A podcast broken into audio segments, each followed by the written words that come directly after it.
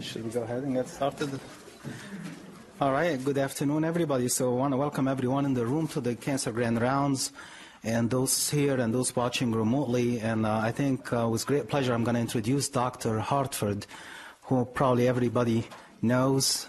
Uh, Dr. Hartford is one of us. He's a radiation oncologist. He's been here for more than 10 years, maybe 15 years. Um, okay. And, uh, you know, uh, Dr. Hartford uh, graduated from Stanford.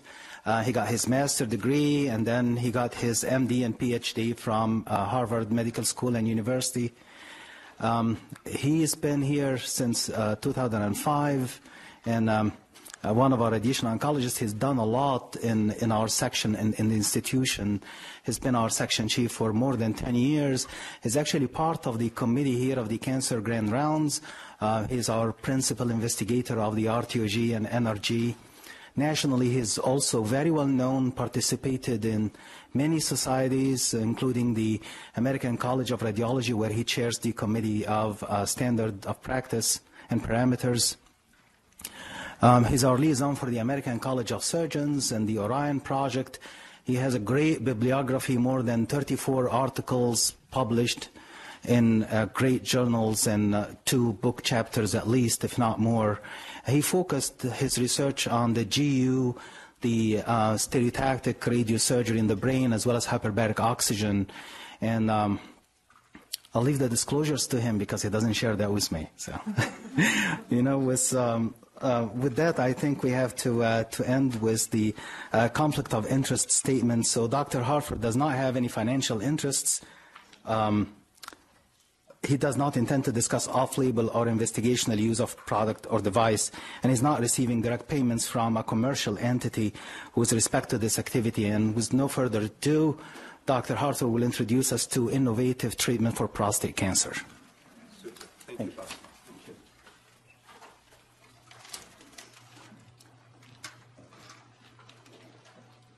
Uh, can everyone hear me? Is this, is this working okay? All right, well, thank you so much for coming today. Um, I just wanted with this first slide to make very clear that I am not today going to talk about prostate cancer screening, which of course is something that people almost always talk about when they're talking about prostate cancer. And I don't know much about it. I was very surprised to read in the Wall Street Journal that this is now being done at airports uh, but I guess it's important to have wide access for the entire population. Uh, in any case, I did want to provide a little bit of background uh, regarding prostate cancer. I have patients come to me sometimes and say, really doesn't matter, does it? Because uh, I've heard that you're just going to die with the disease, not die of the disease. And that's true of very, very low risk prostate cancer. We'll talk about the definition of that in just a minute. But still, it is important to understand that this is a very, very serious problem in the United States, a very pu- serious public health issue. Uh, there are more than 200,000 new cases diagnosed every year, uh, about more than 25,000 deaths per year. Uh, almost one third of those new cases, by the way, receive radiation therapy as part of their treatment. Uh, in total, of all the men in this room, one in seven, 14%, will be diagnosed uh, with prostate cancer during the course of your lifetime. Uh, and 1 in 38, so far about um, 2 to 3 percent of all men in the United States die of prostate cancer. Rates of diagnosis and death uh, for African Americans, by the way, is double that it is for the general population. A couple of slides. I just want to. These are not. I don't want to analyze these in great detail, but I just want to give you a little bit of feel, kind of, for what the data look like. Th- these are mortality rates for women in the United States. And uh, you can see that the number one cancer killer for women is lung, and number two is breast. And uh, you can see up here that lung rate, see that? That's about 40 per 100,000, okay? Just to give you some idea. And that it kind of peaked out somewhere in the early 90s. Now, with what was going on with men in the early 90s? It's same scale, by the way. This is men. So, number one, you can see how horrible lung cancer is in the male population. And that, of course, is because they all started smoking about 20 to 30 years earlier. And uh, women, of course, started peaking up just because with Virginia Slims and everyone else, you know, you've come a long way, baby. Uh, real opportunities for uh, equal, oppor- you know, equality. So that's one kind of equality that's not not needed. But I really wanted to focus on the prostate issue. This is prostate cancer. Number one cancer killer is lung. Number two is prostate, and then colorectal down here. And Uh, prostate cancer in the early 90s, look at where it was 40 per 100,000. Remember what the number was for women? That's lung cancer in women. So the rate of death in men in the early 90s in prostate cancer was the same as the rate of death in women of lung cancer. So it's a real, it's, this is a real thing. Now, this number, interestingly, has been going down.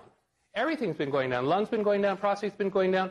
Uh, colorectal's been going down. So now, according to the CDC in 2017, the rate for lung is 52. For prostate, we're down under 20. So we cut it more than half because it was up to 40, remember, a few years ago. Colorectal is the third at 16.9. And interestingly, I just throw this out there as an observation.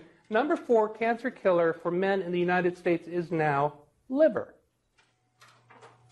I, I was expecting pancreas. They're very close, but uh, right now it's actually liver. You can see that the data for liver has been kind of tending up a little bit. Anyway, we're not going to talk about that. Uh, and this is another really interesting slide. It makes for cocktail party conversation, depending upon the party you're at. Uh, but um, I just want to point out this curve here. That's the incidence of incidence, not mortality rate, incidence of prostate cancer in men in the United States. What happened? It was kind of tending up a little bit here in the late 70s, early 80s, and somewhere around 1990, whammo, this huge spike. And it came back and settled at a much higher level and, continued, and continues on kind of at at a higher incidence level than it was way back in the 70s. Why? Well, you all know the answer to that, or probably do. It's a PSA test, right? So what happened in the early 90s, PSA tests came into existence. All these men started getting PSA testing, and all of a sudden, all this unknown prostate cancer was diagnosed. So the incidence bumped hugely up here. And then eventually, all that excess got diagnosed, and then the, the number came back down again. You can see for everything else, it's actually declining, but prostate cancer shot way up, and again, it's just being detected more often, and that, that happened uh, at that point in time. And it's interesting to speculate, you know, right around that time, that number started dropping. It went from 40, as I say, it's down to under 20 at this point. You know, there are probably a wealth of reasons for that, but one is led to wonder if indeed, if you're diagnosing it more often and treating it more often, doesn't that indeed lead to um, longer term lower mortality? Doesn't mean we should do it in all cases. A lot of people getting treated who don't need it. But if you don't treat somebody who does need it, you're going to end up contrib- contributing to the mortality rate. Uh, so, and as you can see, there, there was no comparable spike for women in any cancers. Breast kind of was trundling upwards and the others coming down. And, just, and this is the cocktail moment. Okay, I just want to share this with you. It's that really interesting little tidbit that forever after you will know and, and be able to talk about. And that is, this is the overall incidence of cancer in the United States. Plotted first off by gender.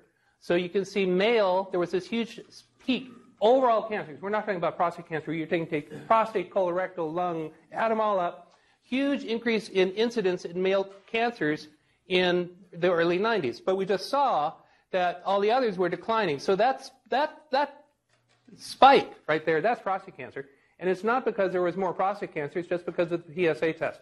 So the demographics were influenced hugely by the introduction of one biochemical test. In fact, so much so, female is flat. If you add men and women together and you look at the incidence of all cancer in the United States, there's this incredible lump right there in the early 90s. Why? Because of one biochemical test. Isn't that interesting? Anyway, it's a little bit far afield of our, um, our actual talk, but it kind of gives you a little bit of perspective. It's a real problem, real disease. Incidence has been, uh, mortality is declining. We're detecting it a lot more often. There's a test out there that's super, super, super sensitive and we don't know exactly what to do with it. So here, this is the prostate. If you've never seen one, that's what it looks like, sort of. You have here the prostate right there. There's the bladder sitting on top of it. There's the rectum behind it. Um, a rectal exam, the, the uh, examiner is palpating the posterior border of the prostate gland. They're palpating the peripheral zone of the prostate. The prostate is actually made up of three zones. The transition zone, which sits right at the where the urethra enters the prostate gland and transitions into the prostate. 20% of cancers arise in the transition zone. The central zone is larger, at least in young men. It sits around the um, uh, ejaculatory ducts. Very seldom does cancer come from the central zone. Only 5% of cancers come from that region. But when they do, they're highly aggressive and they tend to uh, go into the seminal vesicles. Uh, most cancers arise from the peripheral zone, which wraps around both of these And this is what a, a prostate in a young fellow looks like with a very small transition zone. Over the decades, the transition zone gradually grows larger. And that's where BPH comes from, benign prostatic hypertrophy. And that can get so large that it actually pushes out and indents the, the uh, bladder and gets uh, kind of dominates the prostate. Um, and uh, that, that's, that's, that's what the prostate and the rectum and such look like. This is the staging of prostate cancer, the seventh edition. This slide is good for another six weeks. Uh, in January 1, 2000, 2018, we're going to have the eighth edition of the AJCC manual. So uh, I, I, give this to you um, as uh, just as, as, a fait accompli. Actually, there's very little change coming up in next year in the uh, TNM staging. Um, and uh, I won't belabor you with all the details here. Uh, but this will change. This is the seventh edition stage groupings, and they're going to change somewhat. Um, this is the seventh edition, but just good to familiar to understand the basics of it. Low risk disease, or group one, super low risk, has Gleason's of six or less. That's the pathology of prostate cancer, the lower, less aggressive appearing pathology. PSA under 10 and stage T1, uh, which means not palpable. And you also can have low risk disease where you have a little palpable nodule, but nothing more. That's T2A. But again, important point being Gleason of 6 or less, PSA under 10. Once a fellow comes in with a Gleason 7 tumor, meaning the pathology is looking a little bit more aggressive, uh, that already puts him into intermediate risk disease. A PSA um, over 10, under 20, well, even if the Gleason is 6, bumps them up. Uh, so a PSA 10 cutoff is important. And then also, you start palpating larger nodules in the prostate. That would be a T2B that bumps you up into intermediate risk. And that's 2A uh, grouping. And this is stage grouping, by the way. They've also come up now with um, histology grouping, so it gets very confusing. Uh, group 2B is high risk disease, and that's where PSAs have gotten even higher, over 20. Remember, normal PSA is under 4, and the Gleason of 8 or higher. So this is but the disease is not outside the gland by palpation. So that's stage 2B. And then stage 3 is anything that's pal- palpable outside the gland. What's changing in the 8th edition is these are actually moving into stage 3. So uh, AJCC uh, 8th edition is going to be quite radically different from priors, and you've probably heard about this in the context of other histologies as well. Breast cancer, for example, getting incredibly complicated. A lot of the staging is being driven by uh, findings at pathology uh, and biochemical markers and molecular markers and that sort of thing. Uh, and that's, that's becoming true for prostate cancer. So this is the first time in prostate cancer that a stage three disease is actually still with disease that may be limited to the gland but has higher histology or Gleason score. So I don't want to belabor this too much, simply that you understand there are different risk levels. A very, very low risk here uh, probably may be watched without necessarily doing anything about it. But once you start looking at higher risk groupings, then you need to think about what you're going to do about that person's disease. And uh, the three major sort of bread and butter treatments that uh, if a, a, person shows up with higher risk disease and they need treatment or would like treatment and it's appropriate, then you primarily think about surgery versus radiation. Radiation comes in two, two uh, flavors, vanilla and chocolate. There's external beam radiation and there's brachytherapy. So either one, and all three of these are perfectly fine options for doing treatment for low to low intermediate risk disease. We'll talk about the higher grades, higher risk diseases in just a moment. But right now, what I'd like to focus on is brachytherapy. And that too comes in different flavors.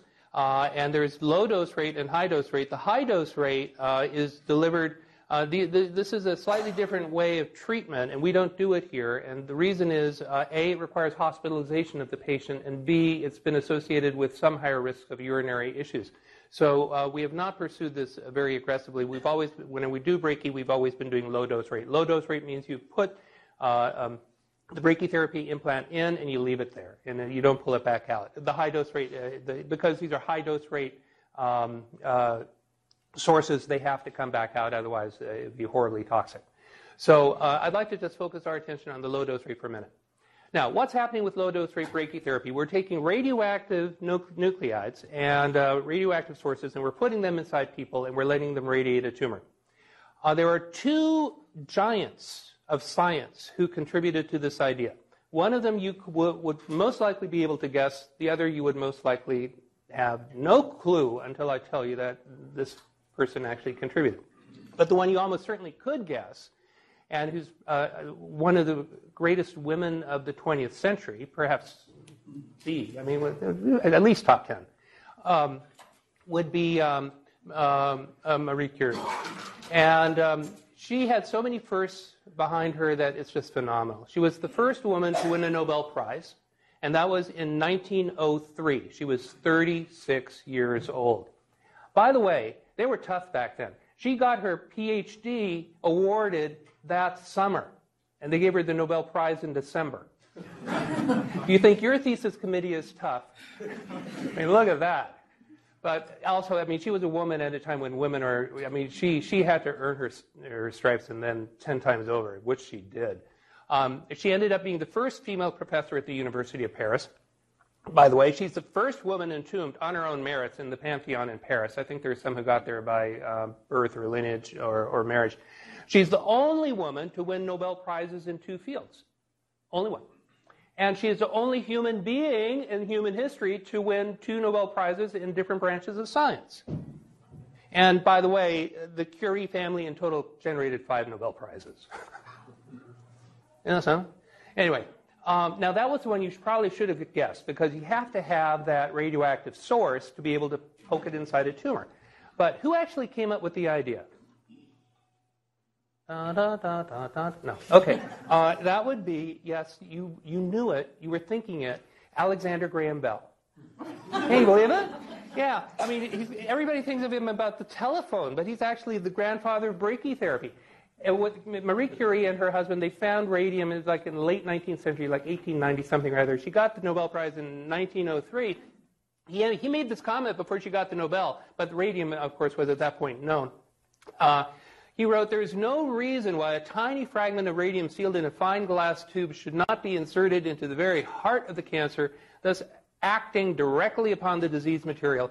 Would it not be worthwhile making experiments along this line? A sharp cookie, huh? Anyway, so yeah, so people picked up on it. In 1910, they first tried it with the prostate. They put radium inside the urethra and radiated through the urethra. And they did you know, see some regression of tumor. It probably hurt the urethra a lot. But um, anyway, in 1930, uh, the gold liquid, radioactive gold, was injected into the prostate, and that was also, uh, in a sense, brachytherapy. Um, for real brachytherapy, where they were really doing what Bell had suggested, uh, where they're putting, you know, little containers of radioactive material inside the gland, that happened in the 70s access to the prostate at that point was through open prostatectomy. So it was a, transperineal, a transabdominal approach, and this was done at Memorial Sloan Kettering. Uh, they weren't able to generate really smooth dosimetry at that point, uh, but a very clever guy, uh, Hans Holm, in University of Copenhagen in Denmark, in 1983, he perf- performed the non-surgical implant where they actually went in through the perineum and were able to put radioactive material into the prostate with, directly.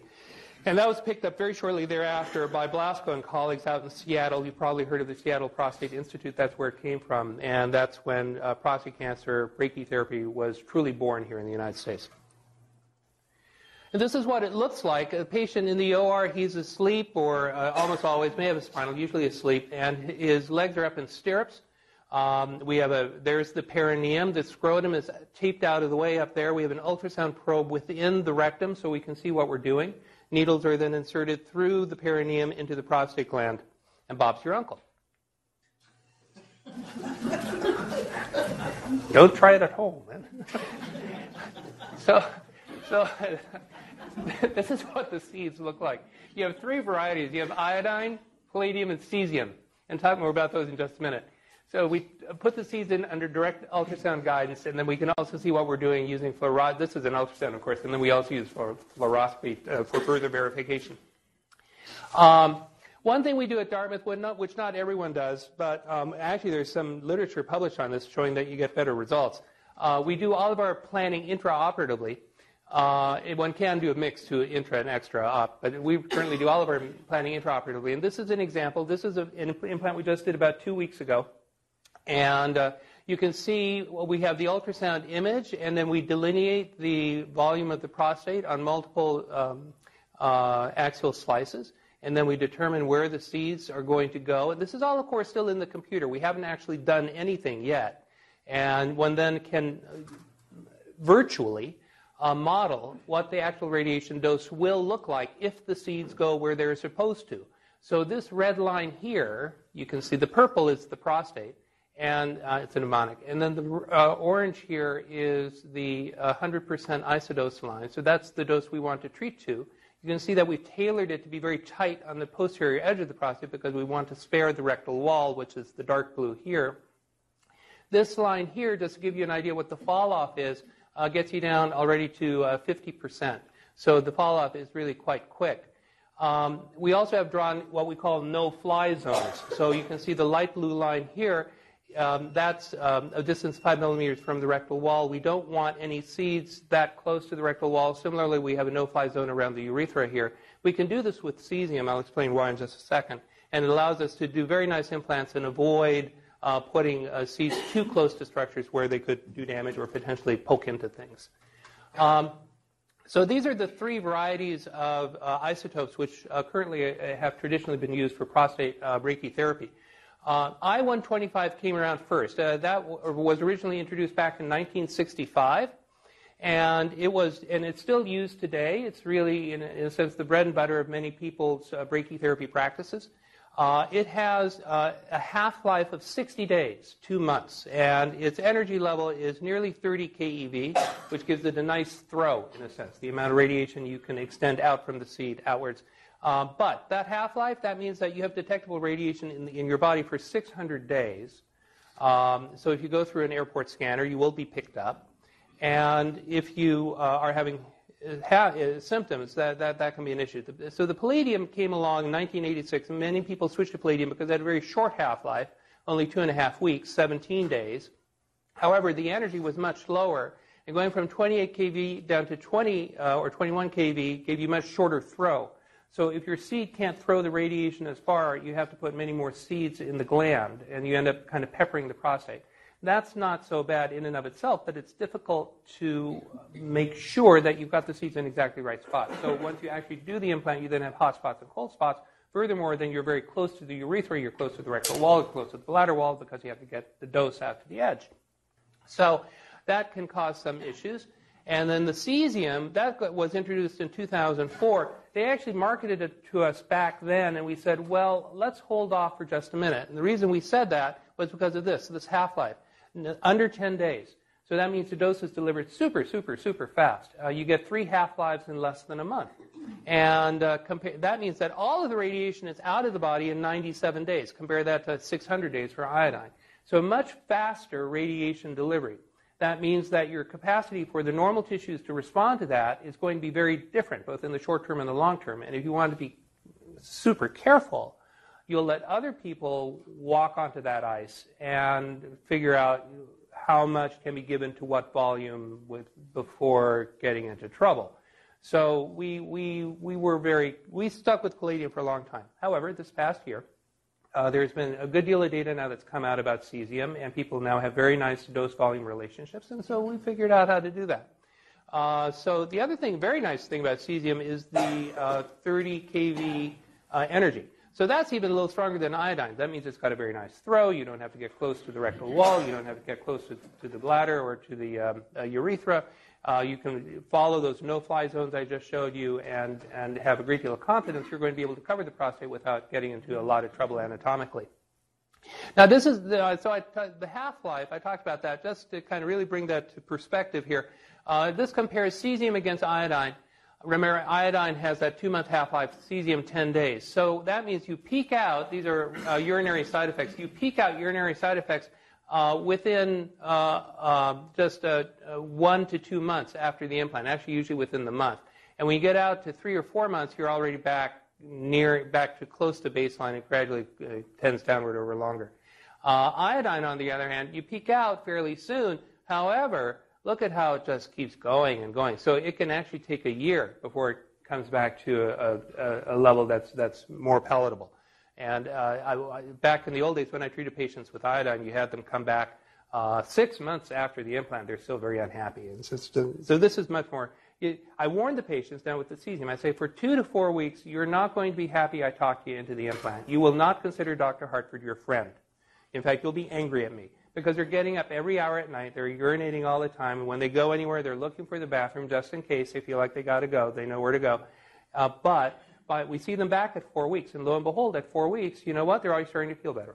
And they get out six weeks, two months, and they're really feeling quite, quite, quite chirpy. Uh, these are the brachytherapy outcomes for kind of some very classic data uh, dating all the way from 1999. Remember, the introduction of uh, brachytherapy in the United States was uh, in, in, the mid 80s. So um, you know, here we're reporting five-year results. So th- this is some very early data from Blasko. That was Seattle 2000. He was one of the innovators. Zelefsky beat him out at Memorial. So uh, at his own risk, however, it's clear that he didn't quite get the technique down pat because even in the low risk group, uh, he was having a biochemical control only in about 80% of cases, which is a bit of an outlier. However, uh, you can see there's a learning curve in late to 10, eight years later, this number is 96%. So for low risk disease, control rates uh, uh, at five years are somewhere on the order of 80 to 90% with uh, which is just fine.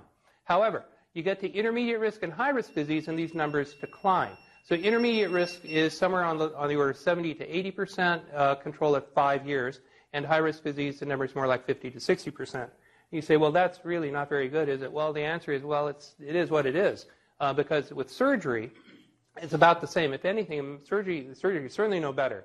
So this is a huge, huge um, stable of patients, nearly 3,000 patients treated with radical retropubic prostatectomy out at Hamburg from the early 90s through mid 2000s.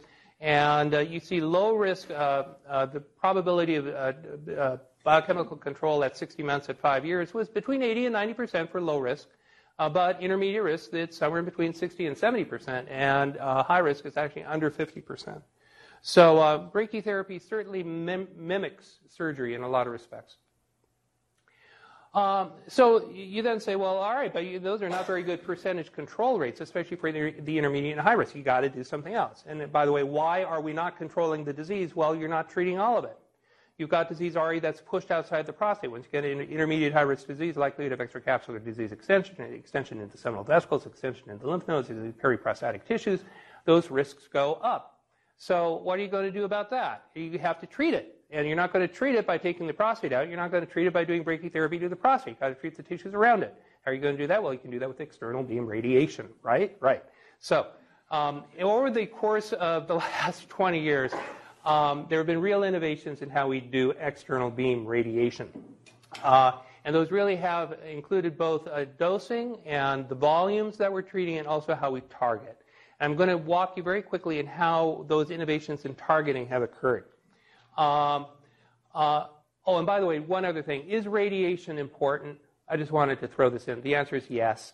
Uh, these are uh, five huge randomized studies looking at treating high risk disease. So the question is radiation important for high risk disease? And this shows that you get better overall survival long term if you do radiation and hormones together. And now you're going to say, now wait a minute, Dr. Harper, you're pulling the wool over my eyes because these studies all are comparing radiation with hormones versus radiation alone, right? So, for example, here we have Bolla's study where you have radiation alone, radiation and hormones. Hormones add to the radiation. So, oh my gosh, it's not the radiation, you just need the hormones, don't need the radiation at all. Wrong. The Swedes took it to heart and they did this study and they looked at eight, nearly 900 patients, all of them with high risk disease. All of them got hormones and half of them got radiation, and half of them didn't. So, what happens? Guess what? At 10 years, double the number who died with radiation died with hormones alone. So your survival rate was um, cause-specific mortality was 24% with hormones, only 12% if you added in the radiation. So eight weeks of radiation along with many years of hormones, a good idea if you have high-risk disease. Um, and there were other cancers, there, there were other uh, outcome features that they also looked at, but that's really the take-home message. So, short answer, if you're going to treat high risk disease, you treat with hormones and you treat with radiation. Hormone improves survival over, uh, and radiation improves survival over hormones alone, and definitely you want to combine the two. So, what's the best way to do that? By the way, this is what a linear accelerator looks like. The patient getting treated. There you have the LINAC, a cutaway of the LINAC. You can see this is called a waveguide. Uh, electrons get shot in here at a fast speed, and then they super fast accelerate to this end where they're traveling nearly at the speed of light, slam into a tungsten target. The acceleration inside the tungsten generates all these uh, packets of energy called photons, which get released, and these photons then are shed in different directions, and there are ways to then shape and uh, collimate and shade the beam such that you get a nice conformal distribution, whatever it is that you wanted to actually treat here at the end. So, for example, let's say you want to use external beam uh, radiation to treat a prostate. So this would be a prostate right there. That's the rectum. That's the symphysis pubis, the, the bone at the front of the uh, pelvis. There are your hips. Now, you could just use a single radiation beam and shoot it right in there and hit the prostate, and that'd be fine. However, that's not such a good idea because you're putting a lot of radiation in the rectum. You're putting a ton of radiation in up front because it decays. You know, it gets absorbed, so the radiation dose declines as you go through. So instead, back in the 80s, there was something developed called the four-field box technique. So you ended up treating from the front, the back, the left, and the right. Um, a guy named Bagshaw, Malcolm Bagshaw at Stanford, was actually was kind of the guy who really propelled this. And uh, so for quite a time, the prostate was getting treated basically in a box. And back in the 80s, people had no way of doing three-dimensional conformal radiation planning. So basically, it was an off-on kind of you drew a circle or a little you know, oval and that was the area that got treated. Then along came uh, three-dimensional conformal radiation. That meant that you had CT scans. They allowed you in three dimensions to reconstruct the targets. You also developed, uh, uh, there were uh, devices that were developed to actually shape the beams uh, rather than just pouring one block. So it was possible then to have these what are called multi-leaf collimators. And these can change shape very easily, and so you could uh, treat one shape and treat a different shape. And it, what didn't take very long that very clever people figured out that you could actually use this in a dynamic way so that you could treat a shape and then next thing you know move a leaf and then treat a slightly different shape. And if you did this a many number of times you would actually be modulating the intensity of the radiation. Intensity modulated radiation therapy imrt so that happened uh, in the 90s and you can just imagine these leaves moving in and out yeah as the treatment is happening and so what was this simple box now becomes that. And you now have radiation being delivered at different angles, and at each angle, some of the beam is on, some of it, the beam is off, some of it is warmer, some of it is cooler. And the overlap of all of that in three dimensions then defines this complex shape which uh, is created around the prostate gland. And you can see you're now getting uh, the, the high dose region here is uh, the orange and the yellow and you can see those colors here. Again, the prostate here is red. So you're able to get these colors, and you get a concavity. You can actually make high dose into a concave shape with straight lines. Isn't that something? Um, and you end up then pulling dose away from the rectum. You can pull dose away from the hips. That's illustrated in these slides. So 3D on the top, IMRT on the bottom. This is an axial distribution looking bottom up from the patient's feet towards the top of their head. Here's the rectum. You can see now the dose has been pushed up away from the rectum. This is a sagittal cut. You can see that um, it's uh, basically, again, you're pulling these uh, uh, dose lines away from the rectum, pushing them forwards. Here, uh, coronal shows very nicely how the dose is pushed away from the hips. So you can do much more conformal radiation, which is great. And so what are you doing? You are sparing normal tissue, right? You're getting, and you're, you're taking the dose away from all these tissues which otherwise can get damaged. And that's the point. You're improving the amount of dose you can give without, uh, while lessening the dose to the surrounding tissue. Well, that's great. Now, if the prostate were an absolutely static piece of bone or somehow attached to the pubis, you wouldn't really have to worry about uh, being, quote unquote, accurate uh, because it wouldn't move. As it stands, it's a bit of soft tissue stuck between the bladder and the rectum. Rectum full, rectum empty, bladder full, bladder empty, prostate shifts around and moves. It can move a couple of centimeters, an inch. And if you're trying to be super conformal and the darn thing is moving around, you're going to end up not hitting all of it and at the same time hitting some rectum or hitting some bladder or whatever it is that happens to be in the way. So you can't really do IMRT without doing also something called image guided radiation therapy, IGRT, and we've been doing that for more than a decade. And what we do there is we put little gold coils, 24 karat gold, inside the prostate.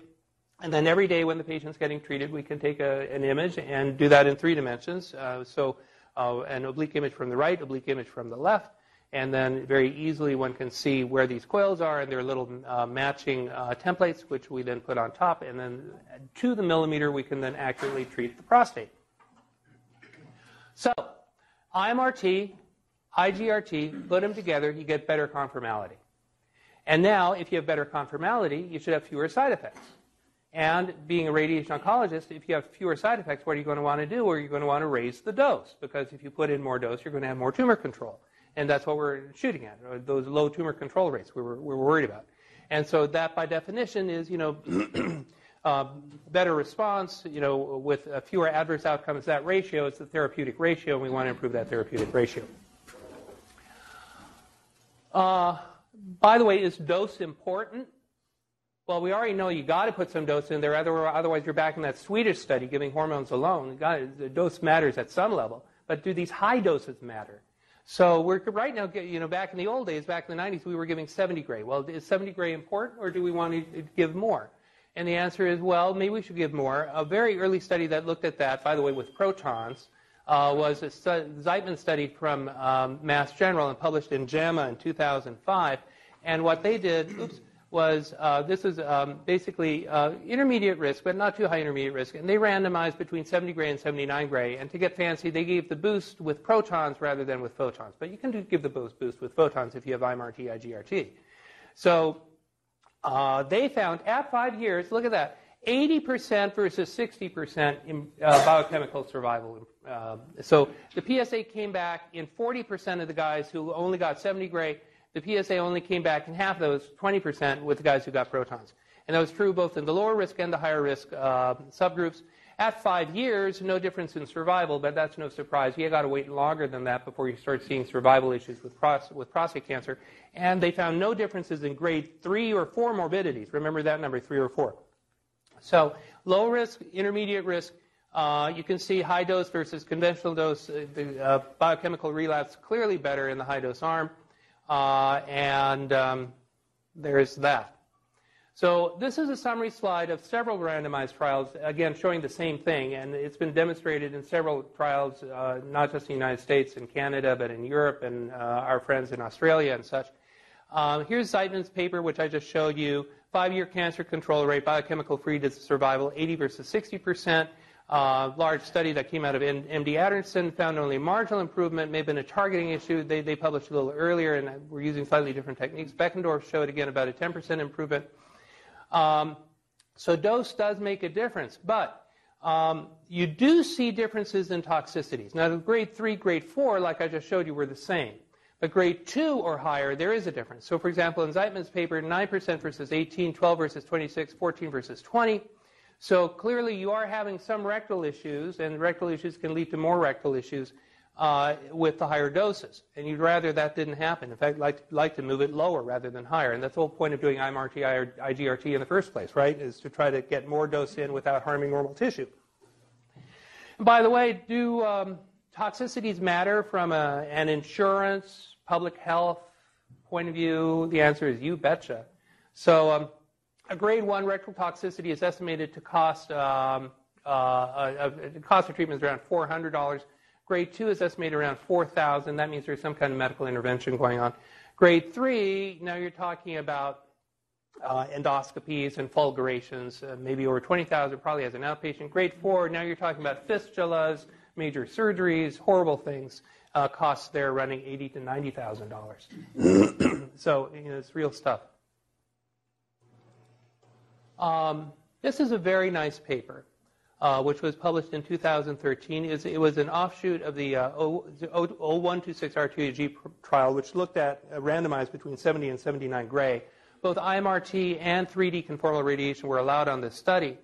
So here, the authors are interested not in the question of outcome vis-a-vis cancer control, but outcome vis-a-vis toxicities, and they're looking at dose issues and also technology issues. It doesn't matter if you're using IMRT versus 3D. And uh, long, if you just analyze looking at uh, technologies, you don't find differences. So, for example, the grade two, um, grade three uh, side effect issues, um, no difference between 3D and IMRT. You say, oh, geez, I mean, all this money's been spent on, spent on IMRT and it doesn't do anything. Well, that's not exactly right. So, what you do is you look at the dose volume relationships. And here you see very real differences in um, development of grade 2 or higher GI toxicities as a function of dose volume relationship. Uh, this chart um, is 70 gray going to 15% of the rectal wall. This chart is uh, 75 gray going to 10% of the rectal wall. Uh, when these are actually, if you think about it, you don't get the one without the other. It's very hard to tease these out. It can be done, but that requires a little bit of, it requires good data and, and some, a bit of statistics. But short answer is, you get to high doses, you, you see differences in outcome even to doses to small volumes of the rectum. That's the point. So it's not, we're not talking about 40% of the rectal wall, we're talking about 10% of the rectal wall. So, can you do something about that? The answer is, well, yeah, you can. And clever people uh, in all around the world have been trying to basically get the rectum away from the prostate. If you can get the rectum out of the way of the radiation dose, you'll be able to lower that toxicity risk. And this is a summary slide showing a very nice review that was published a couple of years ago in the Red Journal, looking at um, several papers which used uh, a um, uh, and uh, ester hydrogel, hyaluronic acid, collagen, and even rectal balloons for trying to push the rectum away from the prostate gland. Um, a rectal balloon, by the way, is inside the rectum, so you're not actually going to get the anterior portion of the rectal wall away, but you'll at least be able to get the middle and the posterior portion of the rectal wall away. Uh, but uh, we're to, I'm going to focus specifically on this PEG hydrogel because that's now been the one that's been most explored. You can see that several publications there on it. And it's also um, got a very unique feature, which I'll mention in just a moment. This is a really cool paper. It's published fairly early in this uh, quest for how to move the rectum. And this was published in Spain by uh, Dr. Prada. Uh, it was published in Brachytherapy in 2009. He, it was a randomized study, and they looked at uh, patients getting iodine implants, and half of them had hyaluronic acid injected into the space between the prostate and the rectum, the prostate rectal interface. And uh, follow-up was good at 18 months. Uh, they did um, repeat proctoscopies at that point, and they found that there was mucosal damage in the control patients somewhere around 1 in 3, 36%. R- mucosal damage with those who had that hydrogel put in was only 5%.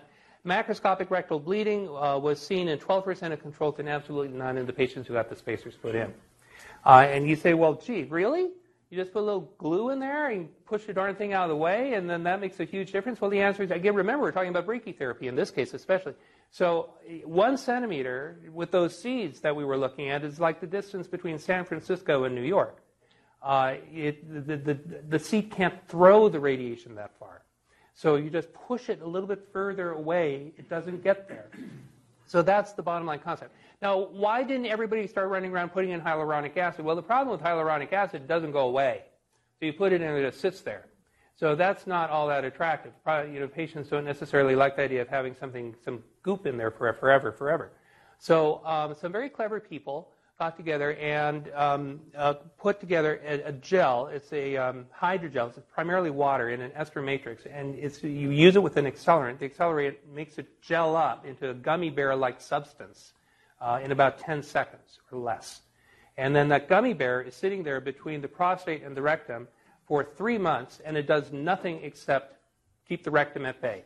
Then it very gradually dissolves.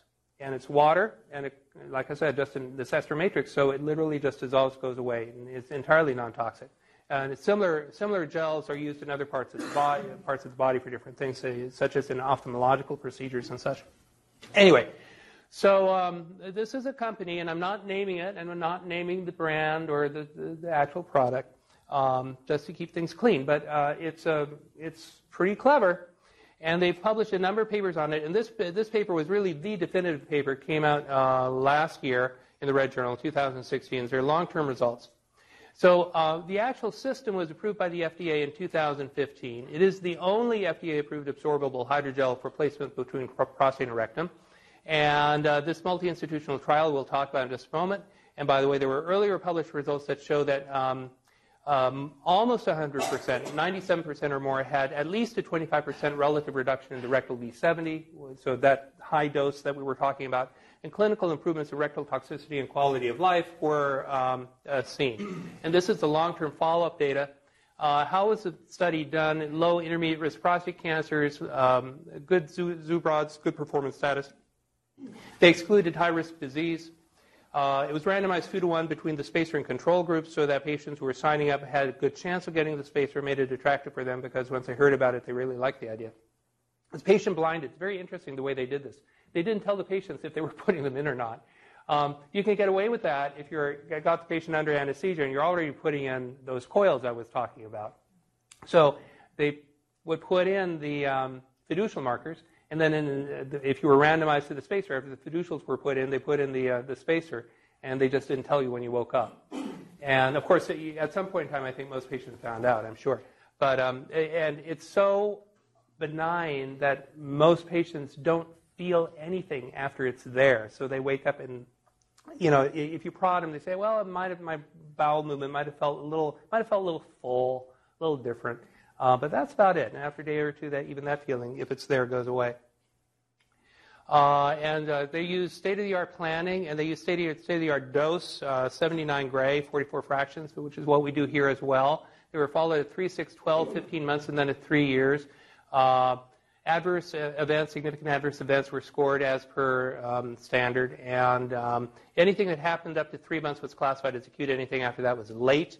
Quality of life was collected in two ways both using physician reported data and also patient reported EPIC questionnaires. So there's really, really good data.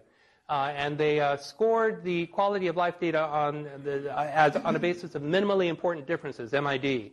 So a bowel score of minimum five points different, that scored as minimally important. In other words, minor difference in quality of life was not. And these are accepted in the uh, published literature as being significant for quality of life. So five points, six points for urinary, sexual 11, vitality, hormonal energy level, five points. And standard definitions for biochemical failure. So there were 73 patients in the control group, 149 in the spacer group. Demographics were the same at 15 months. Uh, almost everyone was evaluable at three years. They still had two-thirds evaluable in both arms. Um, by the way, this is what the spacer looks like, uh, if you were wondering. Um, this is an MRI before is put in. So we're looking at the patient from their feet. We're looking up, and that's the rectum, that's the prostate. The right hip is over here, the left hip is over here. When you, the spacer is put in, um, what's happening is the patient, a needle is introduced between the prostate and the rectum, as you can see here, and then this is injected. And the uh, gel literally forms within seconds, and then it just sits there. And uh, that's how it looks at three months, and at six months, it's gone. Uh, this is how it's actually done. The patient, you already saw the position they're in. They're in the, um, you know, up with their feet in stirrups, and an ultrasound probe in the rectum, and a needle is introduced transperineally like this. And on the ultrasound, you can see the prostate, you can see the rectal wall, you know the target you want, and you very, very carefully bring the needle in above the rectal wall so you don't get into um, perirectal uh, fascia and there is a potential space here, usually a little fat plane you can get into. And once that's square and you're very sure you're where you want to be, then you inject. And uh, that's, that's the gel and that's the accelerant. And when they go in together, the accelerant then makes that, it's like epoxy glue. It then immediately binds up. Otherwise, it would take, you know, it, would, it wouldn't bind up for, for, for, for forever.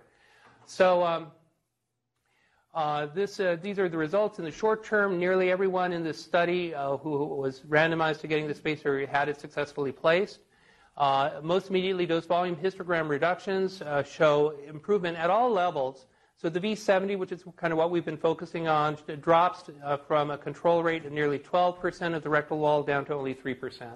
So you're really, really eliminating a large amount of high dose to the rectal wall. And you get down to looking at really high doses, you get from 40% down to almost zero.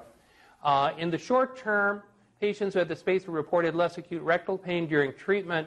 Toxicity reductions reported, again, lower at one year, and patient reported quality of life benefits were also uh, 4% less likely to, to, to have long term bowel issues. Excuse me. Late GI toxicity, spacer patients, um, as I said, had less uh, rectal toxicity at three years. Grade 2 or higher was 0 versus 6%.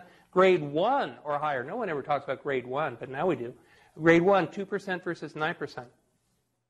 And fewer spacer, patients, spacer patients had declines in bowel quality of life at thresholds of both one and two times minimally important differences. When you get to twice the minimally important difference, that you're talking real, you know, patients notes a real difference in their life. Very real. So, um, Similarly, uh, interestingly, urinary uh, issues, uh, there were some uh, improvements there as well. Um, control patients more likely had some urinary spotting or incontinence, and uh, also in terms of quality of life, um, uh, long term, there was a difference seen at both one and two times minimally important differences.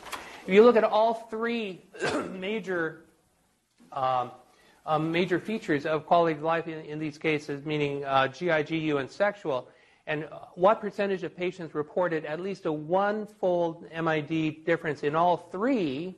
um, in all three domains, uh, they dropped from 20% to 2.5%. So 20% were reporting uh, declines um, in all three uh, at uh, 1 times MID. And if you get down to really re- significant differences in quality of life, uh, you have none reported as declining 2 times MID in all three domains for the spacer patients, while that number is 12.5 for uh, those who um, were in the control group. this slide just makes a very simple point that uh, some people argue, well, maybe three years isn't long enough. Maybe you have to wait longer to actually see whether the difference is real. And the fact of the matter is that uh, uh, there is good data for very long-term follow-ups. This came out of the Czech Republic that showed uh, improvement in, excuse me, not improvement, but a flattening of the uh, rectal toxicities uh, at, at four to five years. And once you got out to three years, you really are almost all there. And so there's no peak or bump later on. And there was a paper published out of Germany which looked at very long-term follow-up at five years, and that too showed significant improvements in bowel toxicity, very long-term, and also sexual quality of life at five years for all patients was significantly improved uh, for the control uh, in the spacer patients versus controls. Um, so, summary: uh, in worldwide, a total of about 15,000 cases have been um, treated so far. Uh, rates of reported uh, adverse events with um, actual injection only about one in 3,000 cases. There have been about, of those 15,000, about 10,000 here in the United States. Currently, there are about 200 centers with about 500 certified physicians doing this. Um, AUA and ASTRO together presented an application at the AMA CPT editorial board, just so you know, and the code has been accepted by Medicare, and it's be effective in January of 2018. That's at a national level. Our local carrier has not yet accepted it, so that's another matter. But, but we're not worried about the payment issue. Uh, just from a, a medical uh, issue, I think it's pretty clear. Um, and uh, what we see here is, you know, we were talking about 3D ra- radiation, then IMRT, and, he, um, and you can see IMRT and IGRT together. Uh, the percentage of reduction uh, in um, uh, median, uh, median rectal V70, there's you know good reduction here. But the median V70, then if you add on the spacer on top of that, you get numbers which are like oh, under 5%. It's a, and our dosimetrists, I don't know if there are any here today, but they look at me kind of, they say, wow, this is really amazing. Um, and then the associated toxicities as reported in various trials, you know, mirror uh, that improvement. Uh, by the way, our experience, uh, this was the first, our first hydrogel was done in January. We put one in January 23rd. Uh, up to this point in time, we put in about 40. This can be done under conscious sedation, general anesthesia, or local. Uh, there have been no untoward effects so far reported by patients who've had this done. Um, and uh, that and that 100% of the patients we've done so far, we've put the gel where it was supposed to go, and we've had a nice little separation afterwards. So that that that so far so good. Um, we clearly see reductions in the DVHs, and we are, by the way, the only institution right now in uh, Vermont, New Hampshire, or Maine that is doing this. And in New England, we are one of a handful, and we are in good company with Yale, uh, the Brigham and Women's, uh, the Farber, the Lahey, and the Mass General. Uh, by the way, this is an implant. Uh, we just did this MRI yesterday. Guy had his seeds put in four weeks ago, 23 days to be exact and he came back in for follow-up, uh, you know, CT scan, assessment of toxicities, and an MRI. This is what it looks like in real life. Uh, again, this was just yesterday. You can see here again to orient. You're looking bottom up from the feet upwards to the hips. There is the prostate. You can actually see the little seeds in there. See them around the edge of the prostate gland. Isn't that nice? And then you can see this white thing right there. That's the gel, and very nicely pushing the rectum back. Another view, you can see it sagittally. I, I, like this a lot. This, I think this gives a really good uh, idea. So this is a mid-cut right down the middle. Uh, and you have here the uh, pubic symphysis. Here, there's uh, the, um, the back at the bottom of the spine. Yeah? And you can see here, um, oh, I don't know about that. Am I oriented right? Yeah, that, that's right. And here's the uh, rectum. And you can see here the prostate, and there's the bladder on top, right? And there's the urethra, and there's the urethral neck, the bladder neck. And that white right there. See that? That's the gel. And see how nicely that gets in between the rectum and the prostate here? So that, and that, again, for, for a seed implant, that makes all the difference. And for external beam, too. So one last thing, um, which I'd like to mention, is that uh, we are learning more and more about dose escalation. And this was a very important study that came out uh, of our, from our Canadian friends um, and was just published um, uh, uh, last year. And it's a huge study, came out of British Columbia, and it was called ASCEND, and that stands for androgen suppression combined with elective nodal and dose escalated radiation therapy, which is a long-winded, long-winded way of saying that they're throwing all three modalities at uh, these intermediate and high-risk prostate cancers. So it includes seeds, external beam, and uh, hormones. And uh, the idea with seeds is that you can put the seeds into the prostate rather than treat with external beam for 44 treatments for nine weeks. You just do five weeks of treatment, treat the larger volume, and then put the seeds in as a boost. And you can boost to a higher dose using the seeds than you can with the external beam. And uh, people have tried, there have been two other randomized trials, by the way, that have looked at boosting along with external beam radiation uh, using um, uh, brachytherapy, but in both cases they used iridium and different techniques, different technologies, different results, but uh, and certainly not with the high dose features we have here. So this is really the one and only trial that really explored this well. Um, and there were two arms. Uh, all got hormones, and half, as I say, half got uh, only radiation externally. The other half got radiation. They were using iodine, so they're still in that iodine world. Um, and um, again, intermediate or high risk patients, uh, and their primary endpoint was biochemical uh, progression free survival, and they looked at secondary endpoints as well. Uh, they had a specified uh, endpoint of a median follow up of five years or adverse events uh, or uh, such, but it was the median follow up of five years that, that hit, their, hit their target. that was reached in the summer of 2014. And um, the, there were almost 400 patients accrued. A median follow-up was uh, five years after treatment completion, six, six and a half years after hormones were started. Um, as you see, many were high risk uh, with Gleason's of 8 or higher, 40%, uh, incoming PSAs of almost 20%, uh, uh, excuse me, uh, over 20 of almost 20%. So a lot of, a lot of high-risk disease. also, they found that percentage of um, positive cores was a significant indicator of um, risk, and they factored that in as well. And uh, to cut to the bottom line, uh, we'll just look at this. Uh, this is the overall endpoint of biochemical progression-free survival. And the difference between the two arms is p.001. So that's a highlight right there that this is going to be something to pay attention to. Um, the actual numbers you can see right here in the those the, the, in the red uh, the ones who got the seed implant at, you look at seven to nine years. The numbers really start teasing apart at seven to nine years. At seven years, you're looking at the control arm being 75%, uh, the seed implant 86%, and if you get out to nine years, control is 60%, and the seed implant is still over 80%. So you've got control overall in your seed implant arm of 80 to 90% at nine years. Progression-free survival. Um, oh, okay, oh, right. And so this is a, just looking at the uh, multivariate analysis. And the bottom line is all these different factors proved important. And this looks at intermediate risk disease. They found intermediate risk disease. They had control of disease, progression-free survival at nine years of over 90%. In the control arm, that number was 70%. In the high risk arm, they had control of nearly 80% in nine years. Control arm, under 60%. Now, I am not immediately throwing seeds and external beam radiation into all my intermediate and high risk patients. Why is this? Well, what are we looking at? It's biochemical progression free survival.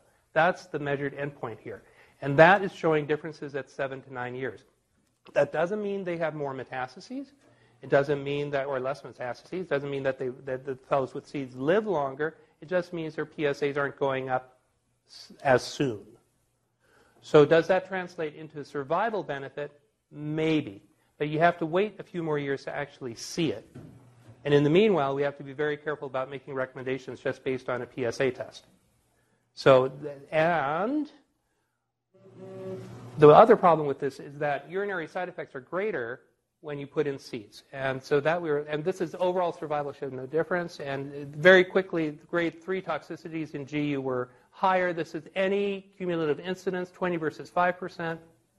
And you're looking at prevalence, so in other words, disease uh, uh, toxicities that stuck, at five years, you can see the LDR was uh, over 8%, but external beam uh, about just over 2%. So a difference of about 6% between the two arms. So long-term toxicity worse with seeds by about 6%.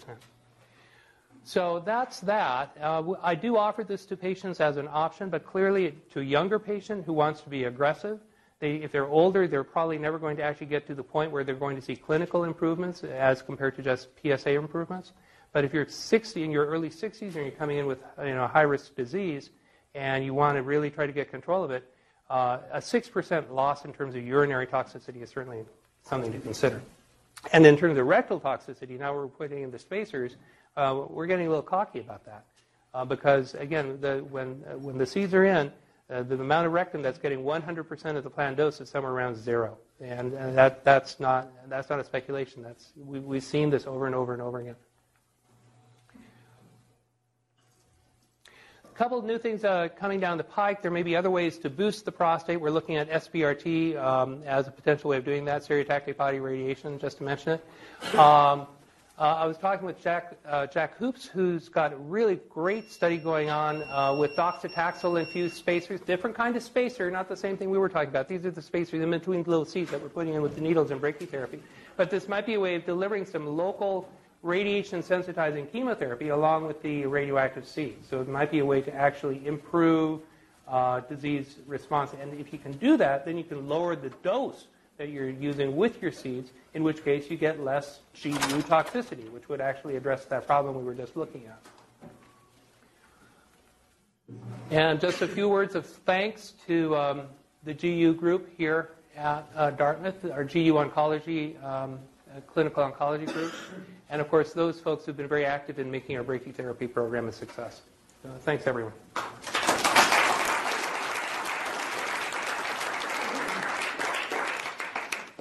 Uh, maybe one or two questions, although we're over time. I'm really sorry about that. Sir. You know, with the space now in places, the time those escalate. Oh. that one would have to be confident you knew where they were. That would be the thing. But anytime we start sparing tissue, we start thinking about dose escalation. That's true. I would have to, we would have to be very careful. Yes? Really very interesting. You might have said it, and I might have missed it. What's the relative distribution between patients under similar conditions that opt for surgery versus uh, radiation today? Uh, I'm sorry, I didn't quite hear you. That. What's the difference of the, the distribution uh, between, let's say, patients uh, under similar circumstances that opt for surgery versus uh, implants? It's a very person-specific thing. You know, some people just really want to get the darn tumor out, and they may be 80 years old and yet still just want that surgery and get it out of them. Uh, others are really worried about side effects from surgery. Surgery has a higher incidence of erectile dysfunction than does radiation. That's been proven. And so for uh, a younger fellow where um, they're in a happy relationship and they'd like to maintain uh, their, their current level of function, uh, they will think about surgery very hard, very carefully. And um, uh, generally, as people get older, they tend towards radiation just because radiation offers comparable tumor control rates as, uh, as compared to surgery for at least 20 to 25 years after therapy. Uh, so once a guy hits 70, radiation starts looking pretty good. But as I say, some just really want to get it out. And, uh, and can't argue with it. It's a great, great treatment. If, if the erections aren't working, then that issue is not on the table. A slight risk of spotting, but you have to trade that off against other potential issues with radiation. Um, so, and then there are also logistical issues. Radiation, if you're going to get external, you've got to come in every day from Monday through Friday, five days a week for many weeks. And doing seeds, you know, they may not like the sound of all those side effects. But if you do surgery, you have to wear you actually have to wear a Foley catheter for a couple of weeks, and then that comes out, and then you still have to do, to do your Kegel exercises and try to get this you know the dripping to stop. Are there other body sites where that kind of spacer would value, be valuable to you know? They are really keen on trying to figure that out. uh, and I, I, I, imagine the answer is probably yes. Uh, I, uh, you know, it's clearly being this product isn't being used, but there are other products like it which are being used in very uh, interesting parts of the body.